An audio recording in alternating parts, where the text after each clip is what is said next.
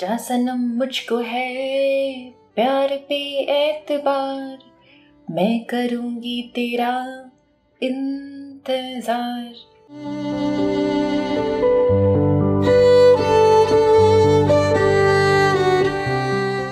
Hello दोस्तों welcome to another episode of Dil Ki Kahani और मैं हूँ आपकी होस्ट और दोस्त मयूराक्षी। तो आज हम आ चुके हैं फिर से। नेक्स्ट पार्ट लेकर आपकी फेवरेट कहानी का। अधूरा प्यार। कहाँ हुआ था, क्या हुआ था, ये सब जानने के लिए तो आपको थोड़ी सी मेहनत करनी पड़ेगी। पिछला एपिसोड सुनना पड़ेगा। तो चलिए, गाना सुनते हुए आप समझ गए होंगे कि ये किसकी कहानी है। हाँ बिल्कुल, महक दिल में यही गा रही थी क्योंकि उसको अद्विक की याद आ रही थी। तो चलिए, देर ना करते हुए शुरू करते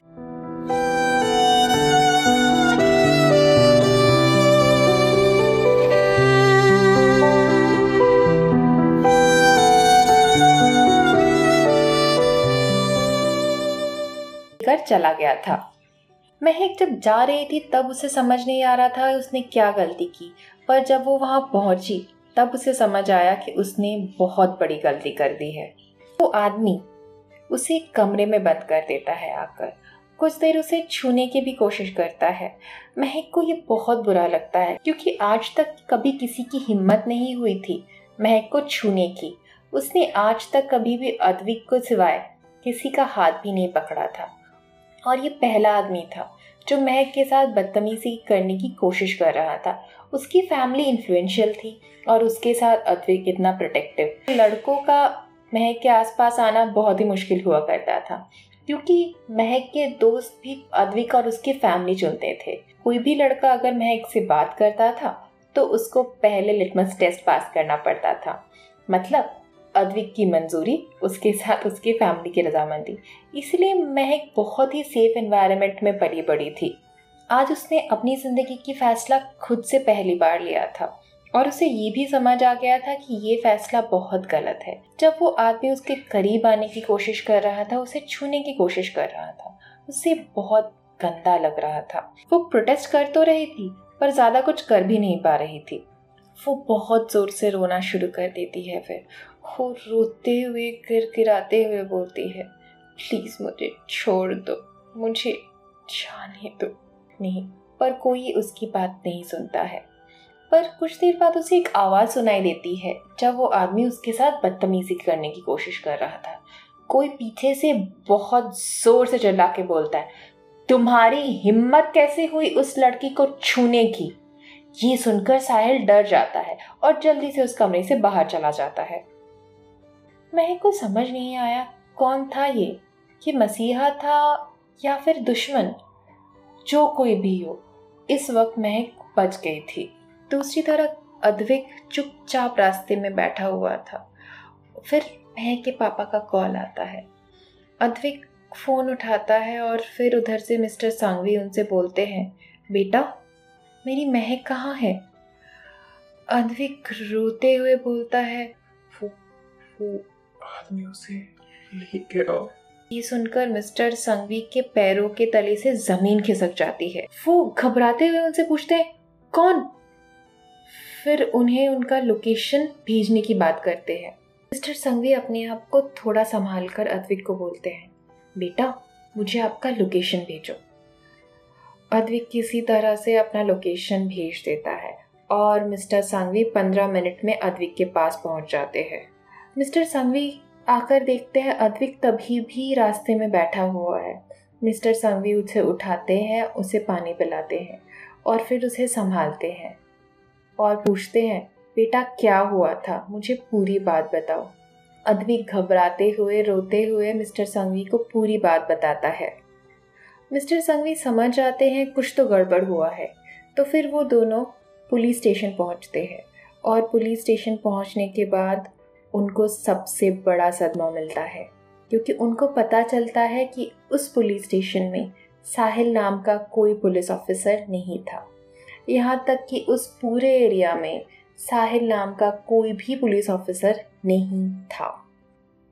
ये सुनकर वो दोनों और भी डर जाते हैं और वो कंप्लेन करना चाहते हैं, पर पुलिस ऑफिसर कहते हैं कि 24 घंटे के पहले वो कोई भी किडनैपिंग का केस दर्ज नहीं कर सकते।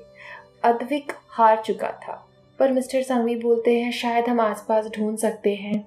तो फिर हमें कुछ पता चले और वो अपने सारे सोर्सेस की मदद से महक को ढूँढने की कोशिश करती है। महक की पूरी फैमिली रोड पे आ जाती है, उनके भाई, उसके चाचा, सब लोग। पर सब लोग महक को ढूँढने में नाकामयाब होते हैं। अद्विक ना कुछ खाता है, ना कुछ पीता है। सिर्फ़ महक को याद करता है और महक को ढूँढने की कोशिश करता है। देखते देखते दो दिन बीत जाते हैं, पर महक का कोई पता नहीं चलता है। महक को उन लोगों ने ना खाना दिया था, ना पानी। और इस वजह से महक की तबीयत धीरे धीरे खराब होना शुरू हो जाती है। उसे ये समझ ही नहीं आ रहा था कि उसे अचानक क्यों अदवा कर लिया गया? क्या उसके लिए फिरौती मांगी गई है? क्या उसके पापा पैसे दे रहे हैं? उसको ये भी समझ नहीं आ रहा था उसको यहाँ से मुक्ति कब मिलेगी। वो तो बस अद्विक को ही याद कर रही थी और वो ये एक्सपेक्ट कर रही थी, कैसे भी करके अद्विक वहाँ पहुँच जाए और उसे बचा ले। इत्तेफाक से उस दिन महक का जन्मदिन था और हर साल अद्विक और उसकी फैमिली महक का जन्मदिन बहुत धूमधाम से मनाते थे। अद्विक ने उसे प्रपोज भी उसके जन्मदिन के दिन ही किया था। उसने एक बोट बुक किया था और उसने पूरे बोट को डेकोरेट किया था महक के फेवरेट फ्लावर्स रोजेस के साथ। फिर बीच समुंदर में ले जाकर उसने बहुत सारे पटाखों के साथ अपने घुटनों में बैठकर महक को प्रपोज किया था। अद्विक ने कहा था, Mehak I love you you be mine forever and उसके साथ अद्विक ने महक को एक इमिटेशन की अंगूठी भी गिफ्ट की और ऐसा एंगेजमेंट रिंग महक के हाथों में पहना दिया था। क्योंकि अद्विक को कहीं ना कहीं पता था कि महक मना नहीं करेगी, इसलिए वो पूरी तरह से तैयार होकर आया था। और महक भी बिना कुछ सोचे अपना हाथ आगे बढ़ा देती है और वो रिंग पहन लेती है। अद्विक खड़ा होके महक के कानों में बोला था। जान बहुत जल्दी तुम्हारे हाथों में एक डायमंड रिंग होगा। महक ने शर्माते हुए बहुत प्यार से कहा था ये भी चलेगा क्योंकि इसमें तुम्हारा प्यार है अद्विक और मेरे लिए प्यार से ज़्यादा ज़रूरी और कुछ नहीं है। इस इवेंट को ऑर्गेनाइज करने के लिए अद्विक ने अपने हद से ज़्यादा खर्चा किया था। अद्विक एक मिडिल क्लास लड़का था और उसके लिए ये सब अरेंजमेंट्स करना मतलब काइंड ऑफ़ लग्जूरियस अरेंजमेंट्स था। पर महक को ये बात बहुत खुश कर गई थी कि अद्विक उससे इतना प्यार कर सकता है और अद्विक महक की खुशी के लिए कुछ भी कर सकता है। महक के कजन्स और उसकी फैमिली ने भी अद्विक की बहुत मदद की थी इस प्लान में। और फाइनली प्रपोजल के बाद जब बोट साइड में आया तो महक की फैमिली और उनके क्लोज फ्रेंड्स एक साथ खड़े हुए थे, क्योंकि वो लोग स्कूल फ्रेंड्स थे तो उनका क्लोज स्कूल ग्रुप साथ था उनके इस मोमेंट को चेरिश करने के लिए। सबने उन्हें बहुत सारी बधाइयाँ दी थी और सबको पता था कि ये वर्ल्ड के बेस्ट कपल हैं क्योंकि वो एक दूसरे के लिए बने थे। तब वो सिर्फ़ 21 साल के थे तो लोगों को पता तो था ये एक दूसरे के साथ रहेंगे, पर बहुत बच्चे थे वो शादी के लिए। देखते देखते उनकी ज़िंदगी में पाँच साल बीत जाते हैं और अद्विक को एक बहुत अच्छी नौकरी मिल जाती है। पाँच साल के बाद अद्विक ने इस साल महक के बर्थडे के लिए बेस्ट प्रिपरेशन किया था, क्योंकि इस साल वो महक को शादी के लिए प्रपोज करने वाला था। उसने डायमंड रिंग्स भी मंगवा ली थी। अद्विक को एक अच्छी जॉब मिल गई थी। उसके साथ कंपनी एकोमोडेशन और उसको अच्छा खासा सैलरी हाइक मिला था। सब कुछ मिला के उन दोनों की ज़िंदगी पिक्चर परफेक्ट बनने ही वाली थी। लेकिन इस हादसे ने उन दोनों की ज़िंदगी की काया पलट दी। अतिक अपने कमरे में बैठकर महक की तस्वीर को अपने गले से लगाकर रो रहा था और उस अंगूठी को देख रहा था क्योंकि आज महक का जन्मदिन था और आज उन दोनों की ज़िंदगी का सबसे खास दिन होने वाला था। पर आज वो अलग थे। अद्विक को तो पता भी नहीं था महक कहाँ है, किस हाल में है। वो बस धीरे से रोते हुए बोला कहाँ हो? प्लीज़ जल्दी से मेरे पास आ जाओ, जान। आज के बाद मैं तुम्हें कभी अकेला नहीं छोड़ूँगा। जान प्लीज़ अपना ख्याल रखो। प्लीज़ जल्दी से मेरे पास वापस आ जाओ, जान। प्लीज़ आ जाओ। महक भी इधर रोते हुए अद्विक को याद कर रही थी, अपने पापा के बारे में सोच रही थी। वो बस रोते रोते सबको बोल रही थी, कोई तो आ जाओ, कोई तो मुझे बचा लो, इस नरक से मुझे निकालो। दो दिन बाद पहली बार महक को खाना दिया गया।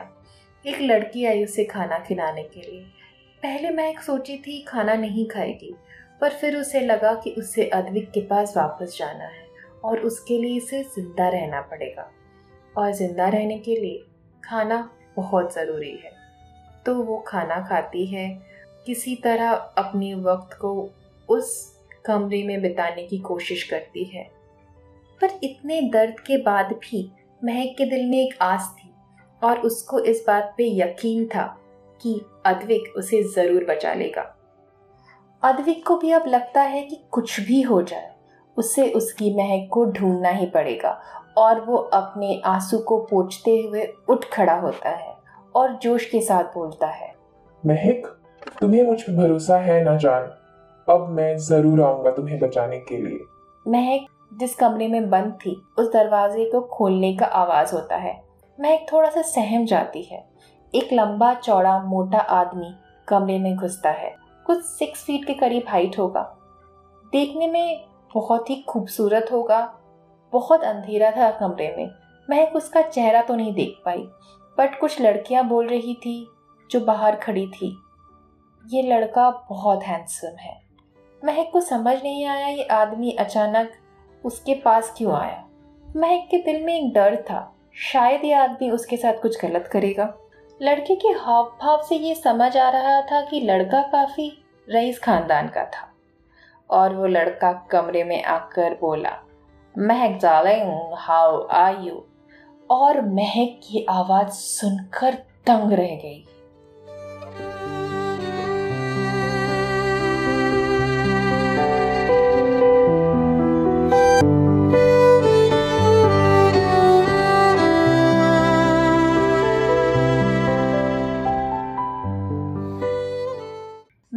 साहिल ले तो कौन था वो आदमी? और क्यों उसने महक को बंद करके रखा था? क्या महक उसे जानती थी? और क्या होगा आगे? क्या अद्विक उसे बचा पाएगा? क्या महक और अद्विक मिल पाएँगे? क्या फिर इस आदमी से महक को प्यार हो जाएगा? जानने के लिए आपको आगे सुनना पड़ेगा। So will coming on the next episode और इसके साथ साथ मैं आप सबको बोलना चाहूँगी, मोहित हरियाणा से सच्चा प्यार होता है और ये जो कहानी आप सुन रहे हो, ये एक ट्रू स्टोरी है। तो ये स्टोरी आपको सच्चे प्यार पे यकीन दिलाएगी। सो मोहित आई एम श्योर आप अभी सच्चे प्यार पे यकीन करोगे।